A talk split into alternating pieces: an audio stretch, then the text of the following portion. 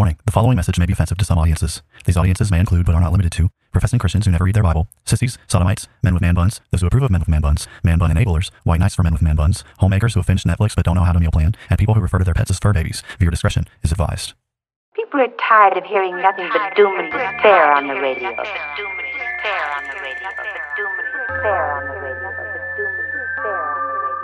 The message of Christianity is that salvation is found in Christ alone, and any who reject Christ therefore forfeit any hope of salvation, any hope of heaven.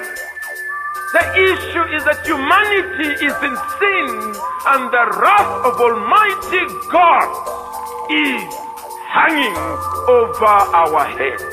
They will hear his words, they will not act upon them, and when the floods of divine judgment, when the fires of wrath come, they will be consumed and they will perish. God wrapped himself in flesh, condescended, and became a man, died on the cross for sin, was resurrected on the third day, has ascended to the right hand of the Father, where he sits now to make intercession for us. Jesus is saying there is a group of people who will hear his words, they will act upon them, and when the floods of divine judgment come in that final day, their house will stand.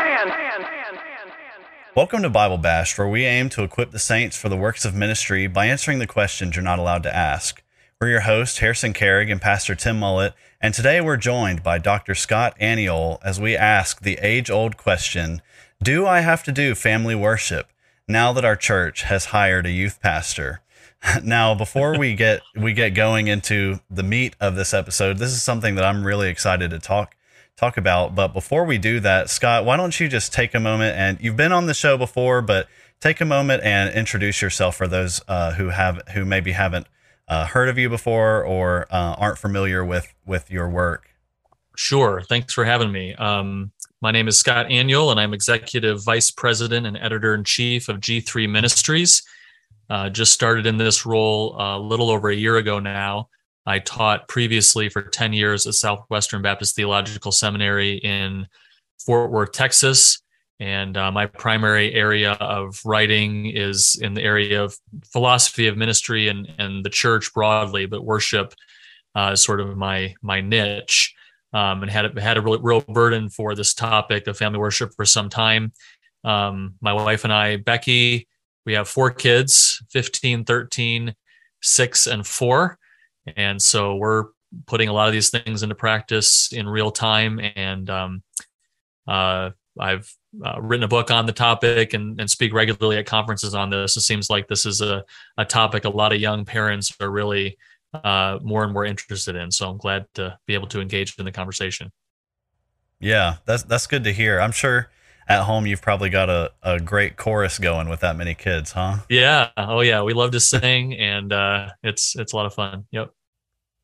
Well, maybe Scott, you could start us off just by defining what is family worship. I don't know that it's necessarily intuitive what we're even talking about when we're talking about that kind of concept. And so, uh, Yeah. wh- what what does the word mean? Uh, what does it mean as you're using it, and um, maybe what does it what does it not mean? Yeah. So um, really, it can refer to two things, and I, I use it to refer to two things. In fact, in the book, but the, my my book is titled "Let the Little Children Come," and then the subtitle title is "Family Worship on Sunday and the Other Six Days Too." So there's really two things we're talking about here. Most of the time, when people are talking about family worship, uh, they're referring to some time during the day, during the week, where the family gets together for a time of worship together. Uh, simple Bible Bible reading, prayer, and singing. Um, but then the other emphasis that I often talk about and try to encourage parents to think through is that even on the Lord's Day, in our Lord's Day gatherings, parents making it a priority to be leading and instructing their children. I'm a big advocate of welcoming the children into the corporate worship gathering as well, rather than sending them off into some sort of, you know, quote unquote children's church. So it really can refer to both. And when I talk about it, I emphasize both. But typically, when most people talk about family worship, uh, they're referring to the gathering of a father and a mother and the kids at home during the week at some time during during each day. So you just put uh, children's church in quotes. Um, maybe you can explain for those who uh, aren't uh, understanding why you did that. Why Yeah. why uh, why you put it in quotes.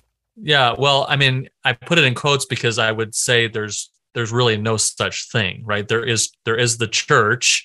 Uh, I'm I'm a Baptist, so I would say unregenerate children are not members of the church in that sense, but they do have, I believe, a uh, a God ordained benefit of being in Christian families, of being in this community of the church, and therefore we ought to bring them into the church in terms of the gatherings of the church for the benefit of their souls.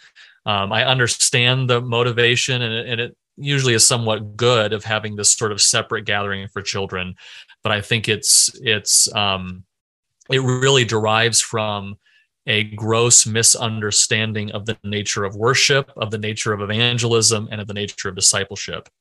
Um, so I, I would say, let the little children come. Um, let them come into the gathering. That's the best thing for their own spiritual development. That's the best way to lead them to Christ. And then there's, but that's not enough. Uh, we also have to, as parents, be leading our children in in worship each and every day um, to regularly form and shape their minds, their wills, and their hearts through the Word of God, through prayer, through song, and those sorts of things. Sure. Well, what do you think, um, you know, as it relates to just the topic question? Do I still have to do family worship now that our church has hired a youth pastor? Uh, what, it, how would you respond to that kind of yeah. question? And um, what are you, what would be uh, your response at, at, that level? Right. So, um, I mean, first and foremost, you know, it's important to recognize the biblical uh, directive that's given to us in the New Testament to the church, but also clearly exemplified even in, in various Old Testament contexts, is that the primary responsibility for the discipleship, uh, the, the evangelism, and the discipleship of children is their parents. Uh, fathers, bring up your children in the discipline and admonition of the Lord, Paul says. Uh, in the Old Testament, this was very clear. In fact, in the uh, just after the the Shema, the great statement of faith for Israel, you know, the Lord our God, the Lord is one. You shall love the Lord your God with all your heart, soul, mind, and strength. You find this commandment: these things you shall talk with your children by the way. Uh, you shall put them as as signs upon your doorposts. The point being, it is the parents' responsibility primarily to be nurturing and cultivating the spiritual life of children. Now, that does not discount the role of pastors.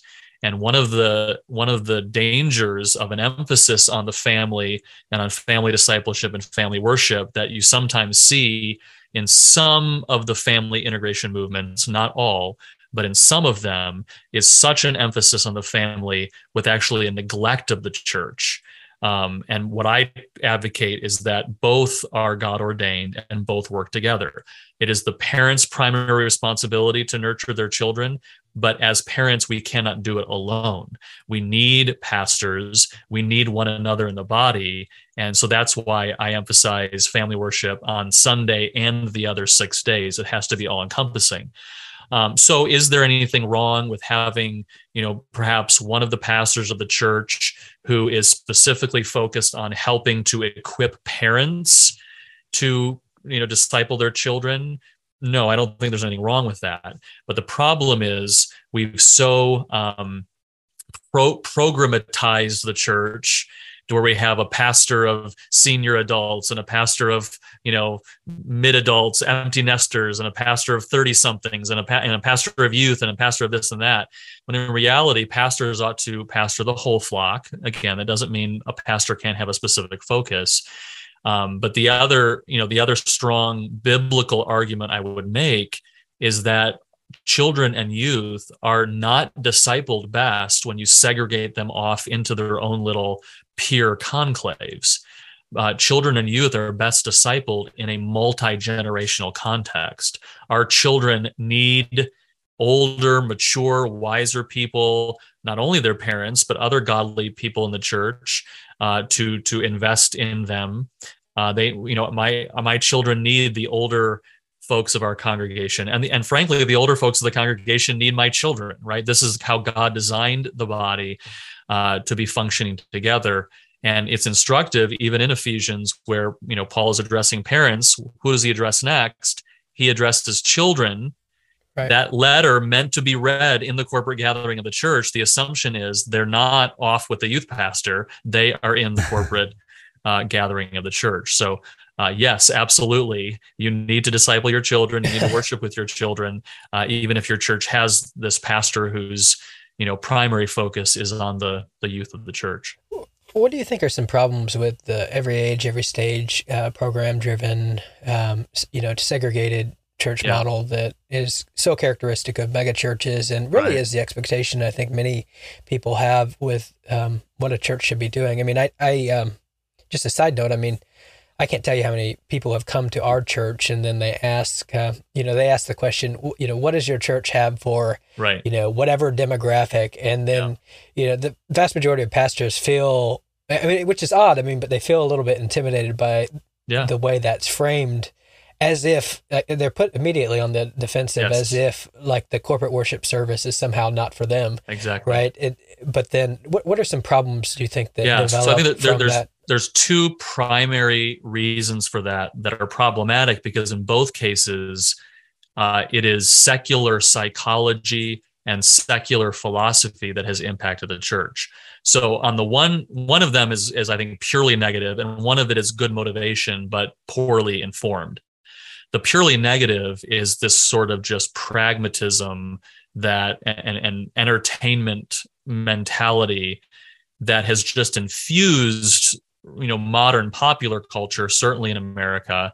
Um, and so it has infused the church too. And that again that's that's kind of on the the really pessimistic side where parents are just looking for something to entertain their kids.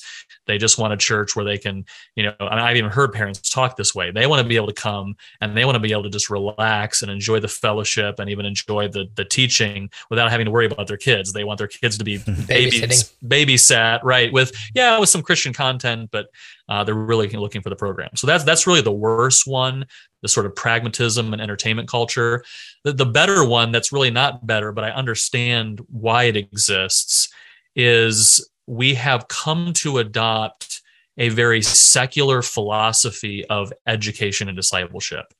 Uh, the modern you know philosophy of education that certainly has impacted well both modern public education and even you know modern traditional christian school education is this sort of lockstep graded program where you group kids together by their age and they go through a system it's it really literally is almost like a conveyor belt like you put these kids on a conveyor belt and they work through the system and you plug them out the other end and they're and they're and they're educated which is a very secular philosophy that came from John Dewey and some of these other secularists um, who really were basing their philosophy of education on Darwinian evolution. It really was was the natural outflow of that. Previous to uh, you know to Dewey and and these these uh, secular education philosophers, education wasn't done that way. You think in terms of either the parents are educating their children or even in in what we you know sort of the one room schoolhouse model where all the ages are together uh, there's a benefit to that. The older kids are able to impact and influence the younger children. Uh, the younger children are learning from the older kids and also the older kids are, are feeling a sense of responsibility to set a model for the younger kids. You know that was what school looked like even outside the home. Uh, and and even more than that you know the again the biblical model of even education broadly and certain, certainly discipleship is that the older teach the younger. The younger need to be to model themselves after the older. And that doesn't work when you just group kids together in this certain age demographic they might have one or two adults what they need is many more. They need to be exposed to maturity in order to become mature. Uh, children who remain only in their their little peer groups with with little uh, uh, adult interaction tend to remain immature much more much longer, and that's that's true.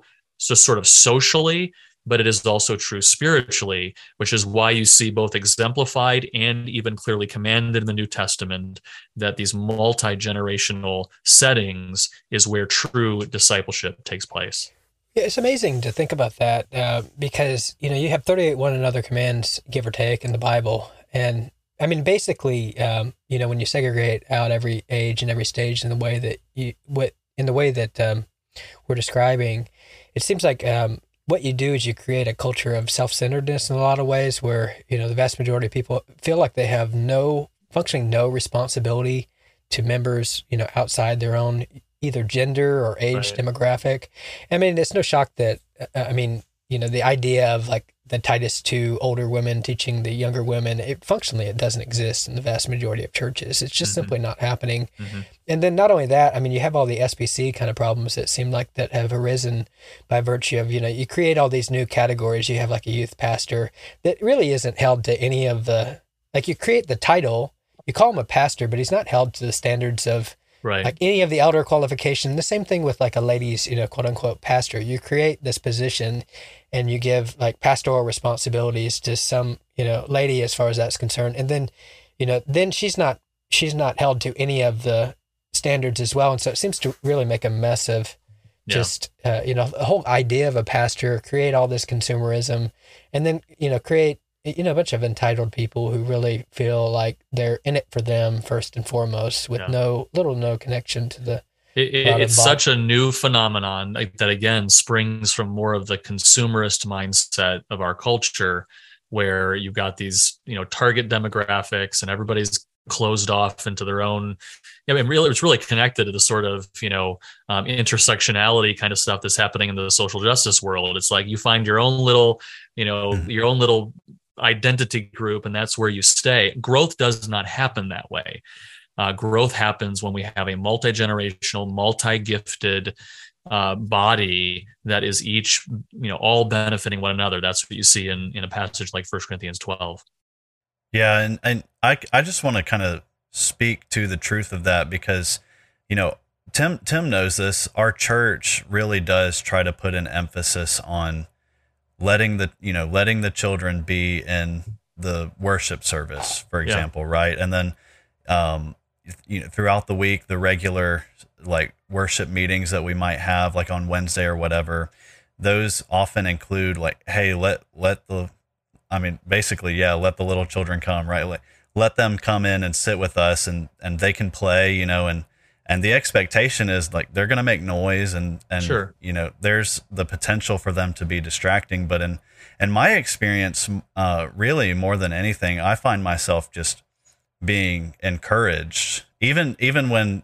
you know, there's little babies screaming and crying, um, just because I think it, I think it reminds you so much of, of, I think number one, what it takes to um, to raise children a a- Yeah. as Christian, the way that God, as Christians, the way that God has called us to, and so it reminds me, hey, there's other people. You know, I have a, I have a young kid. There's other people who um, who are pursuing, you know, being fruitful and multiply just the same way that that my wife and I are, and and um, it's fun to think about like hey there's these there's these little humans you know that we are trying to teach them the truth about god knowing that that's our only hope for salvation Yeah. and that one day you know lord willing they're going to grow up and and believe the same things that we do and Right. you know they'll be singing right alongside us and and some of them are even now um and so so that's always been really i think a lot of people kind of view those things as sometimes you know you, you kind of side eye the parent the parent Right. in the service who no, I try to tell I try to tell people that the little squeaks of the kids and the little cries. I mean, that is the sound of life in this church. That should be an encouragement.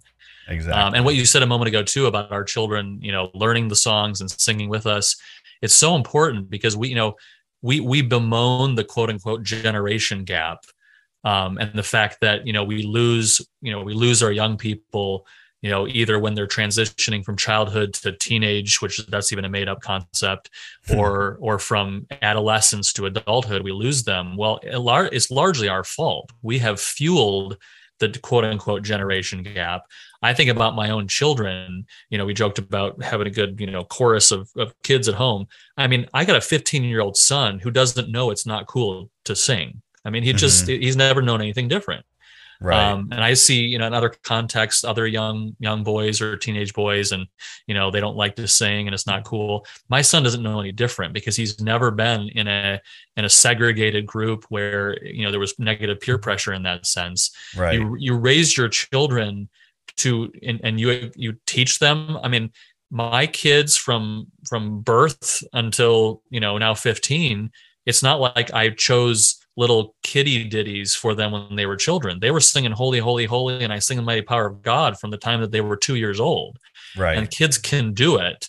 And so if they grow up with that they naturally love it so that there is no you know yeah you get to adolescence and they've got the hormones and they get the attitude and all of that that's just human depravity but we don't help it when we don't teach them when they're young to appreciate the heritage of the church, the theology of the church, the practices of the church.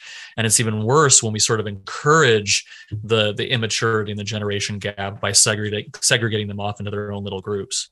Right. Yeah. And, and even my, um, I mean, my, my almost two year old, she's around kids that are much older than her, you know, six, Yeah. seven, eight, nine, ten, all the time. And, and I think I really have seen, you know, just how much of an impact that Yes. has on her, even at a very young age. You, you would, you wouldn't necessarily think it would, but then it really does. Um, Yeah. they, because they see everything and, and that, I think it is good for them to see other people who are not their mom and dad. Yeah, and, know, learn to and they interact with them. Right, yeah, I right. mean, you know, they're, the the the joke or the the quib is you know like homeschool kids or or kids who you know are protected or whatever. They're they're socially awkward. Well, no, they're not really socially awkward. They actually learn how to interact with adults at an early age. you Yeah, know, so yeah. I mean, my kids are by no stretch of the imagination perfect, but my 15 year old son can hold an intelligent conversation with an adult because again, I've just I've I've brought him with me to to men's meetings at church and and and we have conversations and read together at home. Uh, and again, so that's that's all he he's ever known. Um, and again, I, I see other kids who are more segregated in other church contexts, and they're just they don't know how to put a sentence together and have a conversation with an adult because they've just never been forced to do it. And that's what we're talking. We're talking about the maturity and discipleship of our children. Uh, and again, that happens best when they are as much as possible with mature people, Right. mature Christians. Yeah, I think a lot of people um, they they think that they're not mature, and and part of it is because um, part of it's because they don't they're not as worldly. They they don't know all the inside jokes that all the, you know, the pagan kids know, and you know they're not you know uh, basically speaking in late speech or whatever online slang. Yeah, and- they're not as worldly. slurs. That's really what it is. That that's what it is. Yeah, I mean, I'm always excited when I watch my kid, you know, listening to you know theological sermons and basically whispering over to me the things that he finds to be puzzling or strange and Yeah. what's what uh, is being communicating, and I, I take that as a source of encouragement for me that Yeah. somehow he gets to see, um, you know, not just you know being critical, but then when he is listening to a pastor who isn't really speaking what's true, he can identify it and he can Yep. see it. But Yep. but one thing I wanted to ask you, Scott, um, what when you talk about family worship, what what are some of the things that people hear you to be saying that you're not saying? You know, what are the misunderstandings they have about what you're talking about? Uh, some of the conclusions they jump to. Um, Uh, so the- you're talking about like what we've been talking about in terms of of on you know in the church or in the home. Both. I mean, so when you bring up the subject of family worship, you start talking about it. What are some what are some things that people just hear you to be saying you're not quite saying, or fears they have about the topic in general? Yeah. Um, I don't know that concerns. there's anything that they that they think that they hear me saying that's not accurate. The the the pushback that I'm that I, Yeah, I the pushback, that's what yeah, I'm that getting at. sometimes get. And I will say, uh, it's if if there is any pushback, it is typically not from the younger families with kids. Uh, it's usually from kind of the baby boomer generation or maybe a little younger. Interestingly, um, and usually it's things like kids need to learn at their own level or kids can't Right. we can't expect kids to understand you know the depth of what's happening in a corporate worship service and that kind of thing. That's usually the line of argumentation or pushback that that i'll hear. Um, and again it's just that's rooted in a faulty secular darwinian theology of education really. Um, we are we don't give our our kids enough credit. Kids can grasp a lot more than we often Yeah. recognize uh, i remember there's this one case uh, when my eldest was probably five and i was preaching and he was sitting in the pew probably you know, drawing in his bulletin or something, um, you know, I would have never even known that he was listening. But I asked a rhetorical question in my sermon, and he just answered out loud because when dad asks the question, you're supposed to answer, right? And you would have never known. And but kids do. They they do listen, they do grasp things more than we give them credit for. But then the other here's another element that we haven't talked about yet, and that is another effect of a secular Darwinian philosophy uh, philosophy of education upon even the church is that we've come to decide to, to define discipleship as something purely about the intellect. And if discipleship is only about the intellect then it's true. A two-year-old can probably not comprehend you know 99% of what the pastor says or or the, or the lyrics of the hymns or the prayers or the scripture readings or anything but we but we forget from a biblical perspective yes there is absolutely an intellectual component to discipleship. At some point that child has to understand that they're a sinner that they need a, a savior that christ died for them etc there there is an intellectual component and that's true of discipleship as well. But but a lot of what discipleship is is the forming and shaping of our hearts. And that actually can happen with a child before the formation of their mind. And so, a lot of what happens in family worship, whether it's in the context of corporate worship or whether we're singing and reading to our children from the time that they are in the, in our arms at home, is yeah, they're not grasping intellectually what's happening, but their their imagination of who God is, of what worship is supposed to be like, the, the seriousness of what we're doing, the reverence, the fact that mom and dad are enthusiastically engaged in what is happening, uh, even the, the, the, the songs themselves, all of that is imprinting itself upon the hearts and the consciousness of our children and really preparing them to be able to one day intellectually understand. Uh, we're, we're shaping their conception of God, their conception of worship, their conception of reverence and love and praise and all of these sorts of things. That is being formed within them far before they're, they're even intellectually capable of understanding, you know, the preaching or the scripture reading or those sorts of things. So if we recover that biblical concept of what it means to be a follower of God, uh, what it means to be a disciple, it is more than just intellectual. That also helps us to recognize how much we are impacting our children, and and the opposite can happen too. We can actually uh, uh, counteract the truth of the gospel you know down the road by by forming our children to expect that church is about entertainment and fun and self gratification and all these sorts of things. Um, so that's why we need to you know we need we need to be careful of what's shaping our children from the time you know even I, I would sing to my children in the womb. You know, I mean, you never know what they can hear. You know, um, our children are being shaped, and we, and we know this is true even just empirically uh, a child is born and they already know their mother's voice they already know their father's voice they, they've already been shaped by those sounds and that's the kind of thing that we need to be considering even first for our children before their minds are even capable of intellectually comprehending the truth of the gospel so we talked a lot about um, the different ways that church churches in the modern age have really sort of um, i guess hindered the family's understanding of their responsibility for uh, worshiping together as individual families as well as as a as a you know corporate church family. Yeah. Um, so what would you what would you say are some solutions? Uh, you know, let's say you have a pastor come along and he recognizes, hey, there's a problem in our church. Our fa- you know, sure we we meet together and we worship together and that's and that's great, but you know when people go home the other the other six days. Yeah, they're not worshiping together. Yep. What do I do? What What would you tell that pastor? Yeah. Well, first and foremost, I I would encourage the pastor to uh, you know to just start teaching on it and encourage the families in the church about the importance.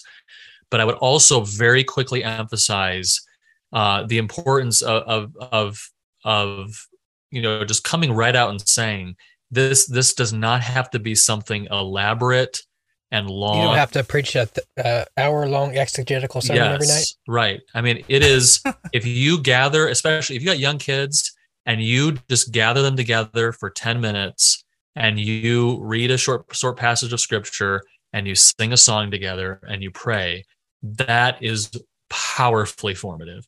It, you know, as your kids grow, you can do more, but it doesn't have to be legalistic. It doesn't have to be this sort of chain, you know, this weight of uh, responsibility. Like you said, you don't have to preach a hour long expositional sermon. You're just helping. It, it's it's it's more about the regularity of it. You are just trying to get the word before your children regularly. You're trying to teach them the hymns of the faith, teach them what it means to pray, uh, to model for them the importance of this, the significance of it, and just the just the you know I, I would I would stress it is more important to be regular than it is to be long. Uh, and there you know there are evenings in our home we might have some soccer practice or something a long day or whatever and we don't have time for a long you know even a even 20 minutes at very least i'll say hey let's just get together and sing a song and pray. Um, just something so that there's just this regularity um, and and that's formative for for your kids. So that's that's what i would emphasize. Start teaching about it but emphasize right away don't make this a burden. Uh, just read a passage of scripture pray and sing. And if you have a few minutes and your kids are a little older and you can talk about the passage of scripture, great. If you can sing more than one hymn, great. Uh, if you can start learning a catechism, I mean, there are other things that you can do. But the most important thing is read the word, pray, and sing. So, on that same topic, you're talking about consistency. You know, so it's it's good. You're basically saying, hey, it's good to as much as you can, you know, day in and day out, whether it's an hour or it's 10 minutes, sit down with your family, read the word, pray together, you know, sing together, all of these things. Is it, um, I mean, like as a father, let's say you, you miss a day, yeah. right? Or, or you can't every single day for right. some, for some reason. Have you, are you failing at leading in family worship in that? No, regard? absolutely not. I mean, there, there is rarely a week that we that in our family we have family worship every single day. Uh, we typically don't on Sunday because we have a Sunday evening service and we get home late. We typically mm-hmm. don't on Wednesday because we have a Wednesday evening service, uh, and then there might be another evening where something something happens. No, I would just say make it a reg- make it a regularity, but it is not this sort of legalistic burden. Um, right. And, and there, and uh, you know, it's important to say this too you know it's not like this is you know family worship this 10 15 minutes 20 minutes or whatever. This is this sort of magical time. And then you don't you don't think about the things of the lord any other time during the day. No yeah, i mean yeah. you you know there you should be look, seeking for all sorts of opportunities to pray with your children to engage your children in spiritual discussion to be looking out you know when there's a conflict. Don't see it as just a as just a you know an, an annoyance for the day see it as an opportunity for discipleship. So you know this is this is a more it needs to be a holistic approach to the evangelization evangelization and discipleship of our children. We're not just handing it off to a youth pastor. We're not just handing it off to a sunday school teacher. We're not just thinking you know 10 minutes of magical worship time every day is going to do it. All of those things together are going to be what uh, leads our children to christ so when you mentioned the when you mentioned the uh, you know family worship on the Lord's Day and the other six days of the week, yeah, you you you don't mean that like you better get in those six days right. or your children are going to be heathens now. Yeah, because again, it's not just about that formal 15 20 minutes right you know right. it's uh it's it's mealtime I, I have a lot of you know resources and, and recommendations in my book and you know just things things simply like uh, rituals or practices or traditions that you start with your family uh, at mealtime. For instance, we uh, at dinner will pray and we always sing the doxology together as a family. Um, you know, there's just little things you can do, whether it's during certain seasons of the year, uh, birthdays. Uh, in our family, when our kids turn 13, we make a big deal about coming of age, having a coming coming of age dinner and, and ceremony. So it's it's thinking more than just a magical 20 minute worship time six days. yeah. Even yeah. the days that we don't have a formal worship family worship time, there are other opportunities during the day where we're making sure to engage our children spiritually.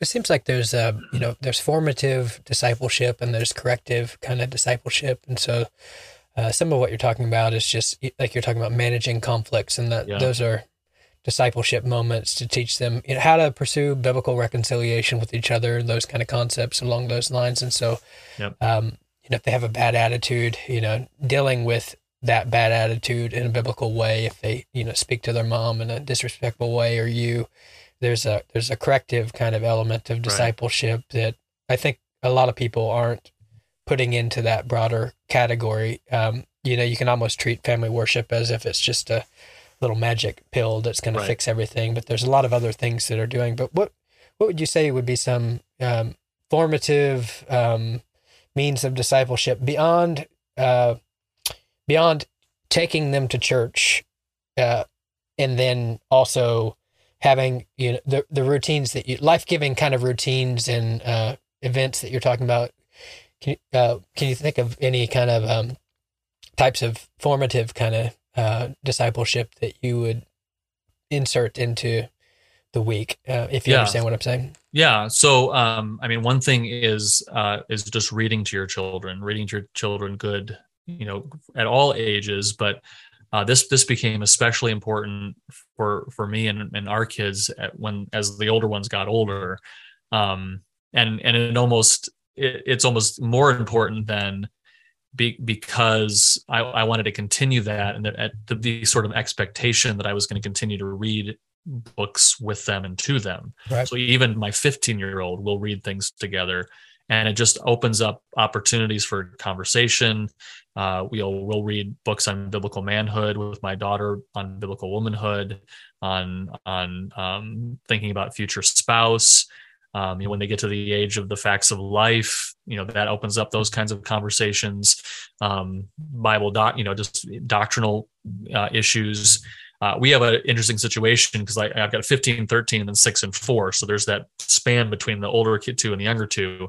Before the younger two were were born, um, the the old you know, in our family worship time, we were able to start expanding that. And like I read through Bruce Ware's Big Truths for Young Hearts with them, which is sort of just like a systematic theology for kids. So just reading to your children. And that has to be intentional. Um, I mean, it can, can happen sort of organically, but especially as life gets busy and the kids get older, I just have to carve out, okay, this night I'm reading to Kate, and this night I'm reading to Caleb, and it's just every week. Some weeks it doesn't happen, but at least you know it's intended to happen that way, and so that there's that regular kind of conversations that that take place. Um, and then I just you know I mentioned mentioned just again just establishing um, habits in, in in in the family that can differ from one family to the other, but that are constantly uh, bringing you know spiritual matters before them. Um, you know, you mentioned the difference between you know formative discipleship and corrective. The corrective stuff that you know that just presents itself, right? Um, Right. But Putting out fires. yeah, exactly. But I but sometimes parenting can devolve into just that. Like leave me alone unless there's a problem. I I'm a big big believer in being proactive. Like I know that this particular child has this particular weakness. So I'm not going to wait until it becomes a problem. I'm going to find ways to address it or bring it up or have conversations when there's not a fire or establish routines or have a conversation and say let's let's uh, let's figure out like when you're about to to you know flip into this attitude problem you know let's let's let's come up with some sort of way out you know that Right. that i can help you at that at that time. And just trying to help my kids understand i'm i'm not i'm not like a judge waiting to punish you. I want to help you. I'm trying to provide ways for you to succeed spiritually um, and so being proactive when there's not the conflict i think is really important. And that that kind of thing can come up even in a formal worship worship time. Um, or you know i'm reading i'm reading a passage of scripture and there's something in the text and i think oh this is perfect for what i know. You know such and such a child is probably going to be struggling with the next couple days. So now's the time to talk about it and bring it up. It just it's it takes intentionality. And i mean you know parenting is hard work. There's no way around it Um, it's it's difficult. Every child is difficult. What works with one child does not necessarily work with the, another child. What works with one child might not work with that same child five minutes later. you know, so we just as parents have to just acknowledge that and and and just realize this is these are gifts that the Lord has given to us. Not only you know that we can impact them in their own sanctification but it's sanctifying for us. Oh yeah. And it's something i continually have to remind my wife as i get the texts about you know struggles that are happening in the home during the day you know because she homeschools them so she's with them all day. And i just we have to remind ourselves okay this is for our good too. You know this is helping us and sanctifying us. So just that kind of positive mindset and recognizing the the beauty of what god has designed is really really important yeah. You you said family worship. Um, um, Harrison, you uh, I'll ask this real quick, and you can get the next one. Okay.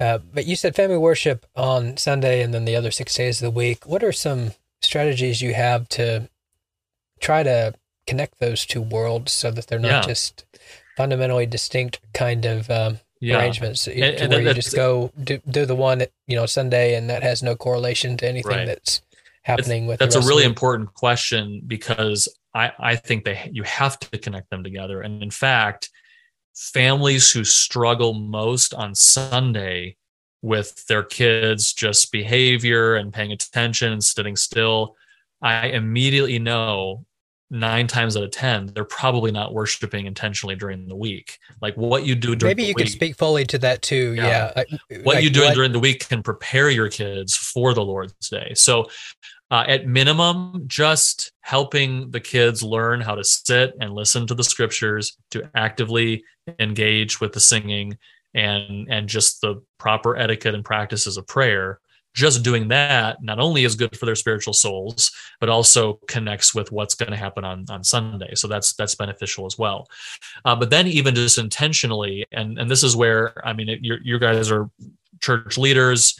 Uh, I, I just encourage pastors as much as possible to help the families in their church by, you know, publishing ahead of time. Here's the sermon text for Sunday. Here are the songs we're going to be singing. Here are the scripture passages we're going to be reading. Because then what we do as a family, what I encourage other families to do is sometime during that week, and maybe even just all week, that is what you're focused on in your family worship. You're singing the songs that are coming up on Sunday. You're reading the scripture passages that are coming up on Sunday because kids are always going to be more engaged if they recognize what's what's taking place. And so if you've been singing this particular song all week and then lo and behold it's in the service on Sunday, your your kids are going to be more engaged in that. If you're reading the scripture passages and maybe identifying some key ideas and so they're listening for those things already when the sermon is preached, it's going to help them. So, uh, so for instance, here in our church, uh, our our pastor who organizes and plans the worship, he sends out usually midweek a family worship guide that includes all of the hymns and scripture for the following Sunday. The encouragement being that families will utilize that uh, during the week, um, and uh, other you know other practices that might be specific for a, a, a given church, um, whether it be you know doxologies or common you know common things that are done on Sunday. I encourage families to incorporate them during the week because not only are they spiritually beneficial in and of themselves, but then they're also connecting, you know, connecting the children to what's what's going to be happening in the service on Sunday. Yeah. Um, you know, one of the things in my experience talking to people is they want to they want to be able to have family worship time, especially especially the fathers. They feel like they need to be doing that. Um, but they get caught up thinking, well, I don't know what that actually looks like. I know I, a Yeah. lot of the people I knew, they never grew up with, you know, a lot of them didn't even have Christian parents. And so they, Right. they didn't grow up being taught or shown how to lead these things or really what they even looked like. So it might be helpful, Scott, if you could just take a moment and just kind of walk through for us what do you try to do with your Yep. family when it comes to family worship so maybe maybe describe like one of the shorter you know you mentioned like a 10 hey we, we've got other things that are going on today we're really busy we've only got 10 minutes but let's make the 10 minutes count Yeah. and then what what would you make like a i don't know how long uh you know you tr- you try to aim for if you're not pressed for time but however long that Yeah.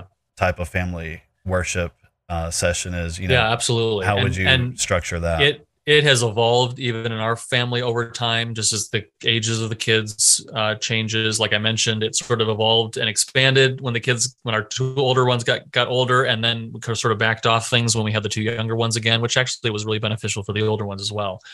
Uh, so yeah if i'm really pressed for time we will just uh, so every every night regardless we pray and then we sing there's a um, uh, an evening prayer, all praise to thee, my God, this night.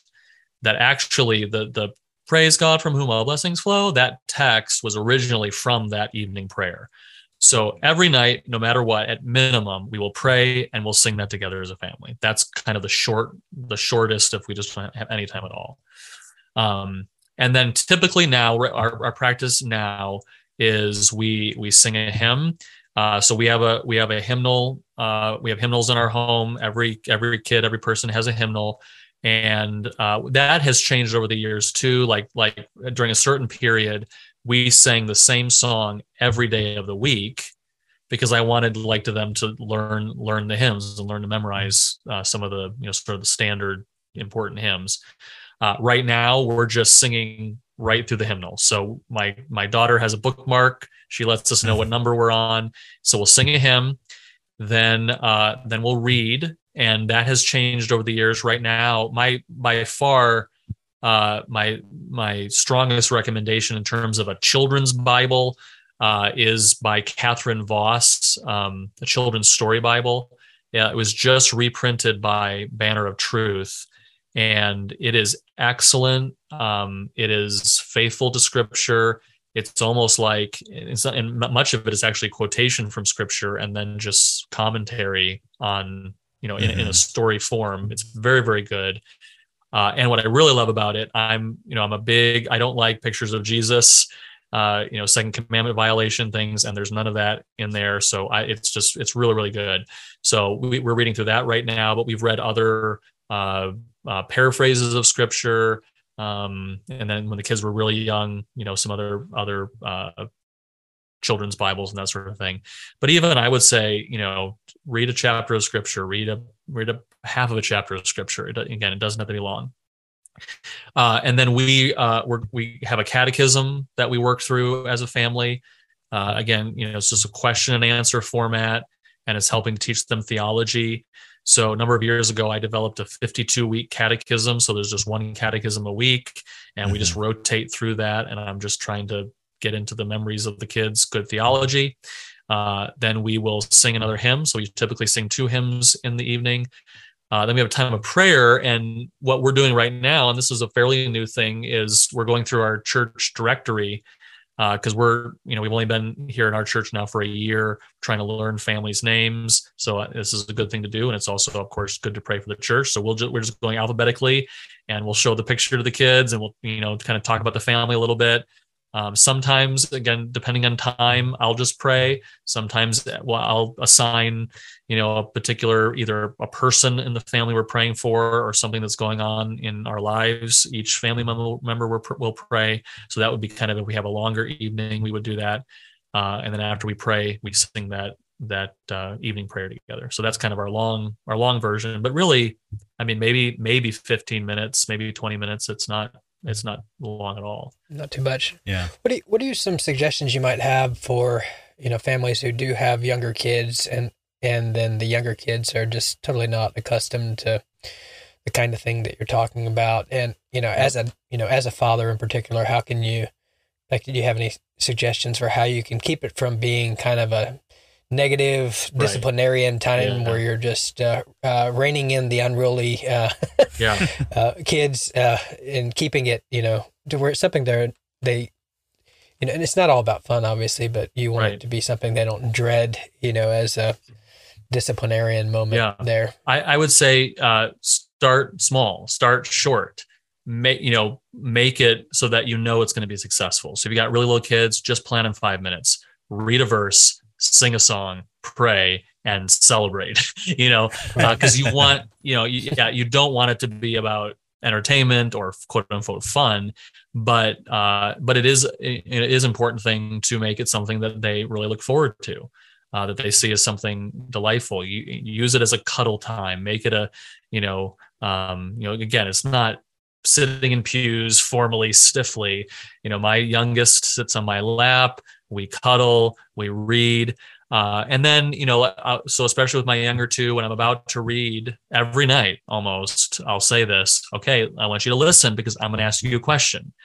And so they're listening and you know and i'm with the four year old it's usually who died on the cross you know something really simple you know that i know she's going to answer uh, and then with the six year old you know i'll try to think of something from the from the reading and he's usually you know good about listening. So just again try you you want to pave the way to success so that they really love this time um, and and just start short and then just keep an eye on things and gradually add as they grow older um, and stretch their attention span stretch their uh, their their abilities. And you know i mean things like singing kids love it. I mean you know so don't you know don't just read 20 minutes you know uh, definitely read the scriptures definitely pray. Prayer is important but singing is going to help them you know be engaged too. Um, so yeah just start start short and and gradually increase things so not necessarily uh the beatings will continue until morale improves type situation. yes.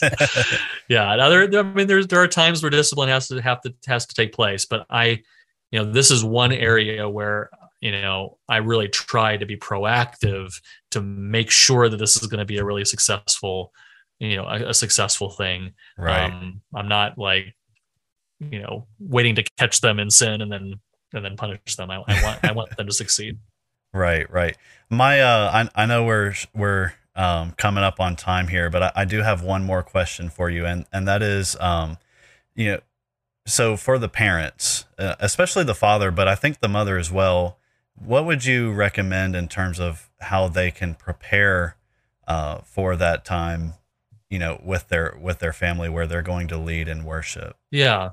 Well i mean there are things you can do but i think in answer to that question i would you know i would try to like not make a father feel like he has to do this five hour right sermon right. prep. Um the prep i mean the only prep i do is just planning ahead like okay i know we're going to sing through the hymnal so i don't have to worry about that.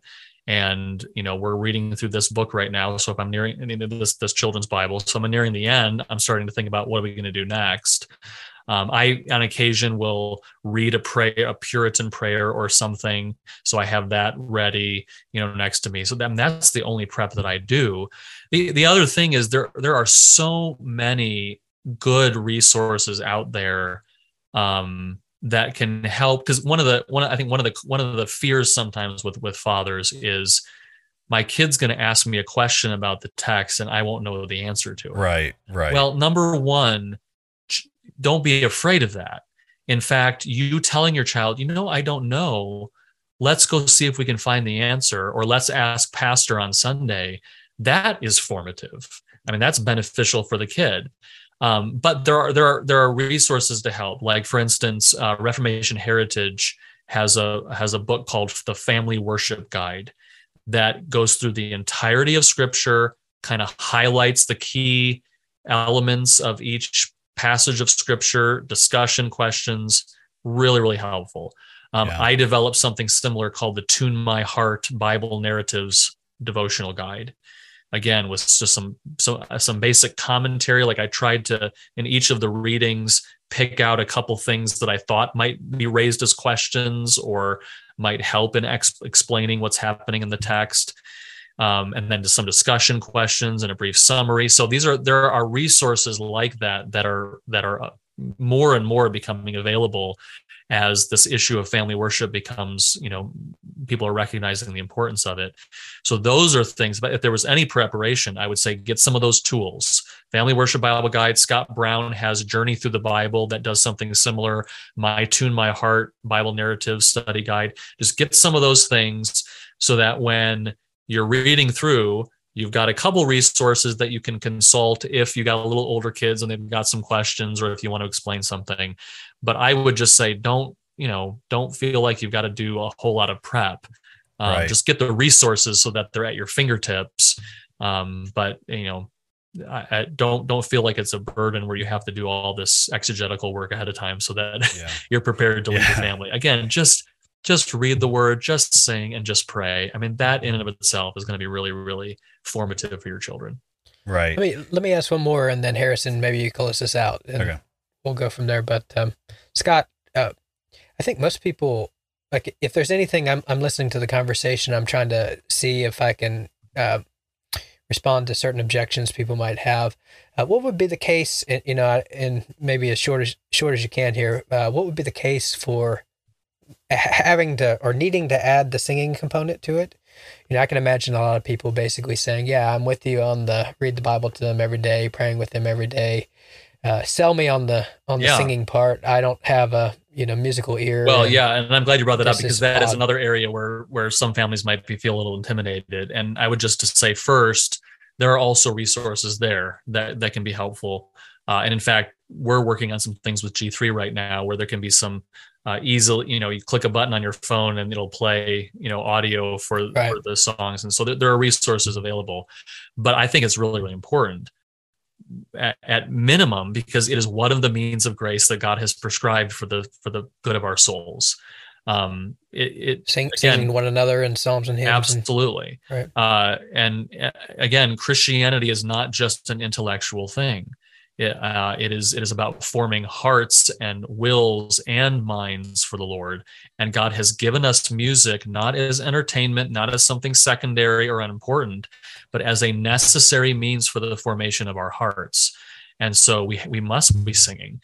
And this is one of those areas that if we don't sing at home with our children, they're not going to grow up learning to love to sing, learning the importance of it. And so we're only paving the way for destruction and difficulty down the road.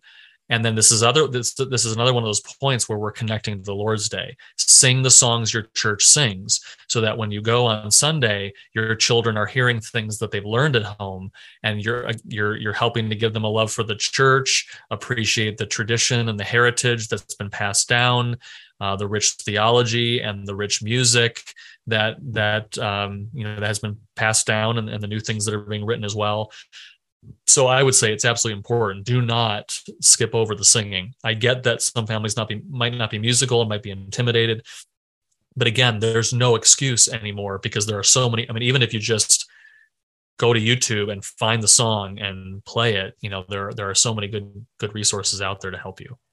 Yeah. Yeah. Well, Scott, you've been really generous uh, with your time and coming on the show and answering all of our questions. Yeah. So, um, why don't you just, as we're ending here, why don't you just tell everyone where they can find more of you? Yeah, absolutely. So, uh, g3min.org is kind of the home base. It's where I blog. My podcast is on there. I'm on Twitter, Facebook, etc. Um, I mentioned Tune My Heart. All of those resources are on on G3 as well. Um, so yeah, if you want it, the best place to find me is to go to G3, and I've got a page there that will send you in all the other directions to books I've written and different resources as well. So, encourage you to check out g3min.org. Okay, great. Yeah, and again, thank you for coming on and and um, talking to us. I think I think this is, really is a pretty um, important aspect of you know of really the local church, right? And Yep. and unfortunately, it's been neglected. I think, um, at least in my experience, and so anything to help Christians, um, you know, feel like they're equipped to be able to do that is, Yeah. I think, really beneficial. So It's an important important discussion, and thanks for hosting it. Yeah, yeah. Well, um, like always, we, we also want to thank all of you guys who are listening, who support us each and every week and allow us to be able to uh, minister to you guys in this way and equip you uh, for the works of ministry. So we thank you guys for listening, and we look forward to having you on the next one. This has been another episode of Bible Bashed. We hope you have been encouraged and blessed through our discussion. We thank you for all your support and ask you to continue to like and subscribe to Bible Bashed and share our podcast with your friends and on social media. Please reach out to us with your questions, pushback, and potential topics for us to discuss in future episodes at BibleBashedPodcast at gmail.com and consider supporting us through Patreon. If you would like to be Bible Bashed personally, then please know that we also offer free biblical counseling, which you can take advantage of by emailing us. Now, go boldly and obey the truth in the midst of a biblically illiterate world who will be perpetually offended by your every move.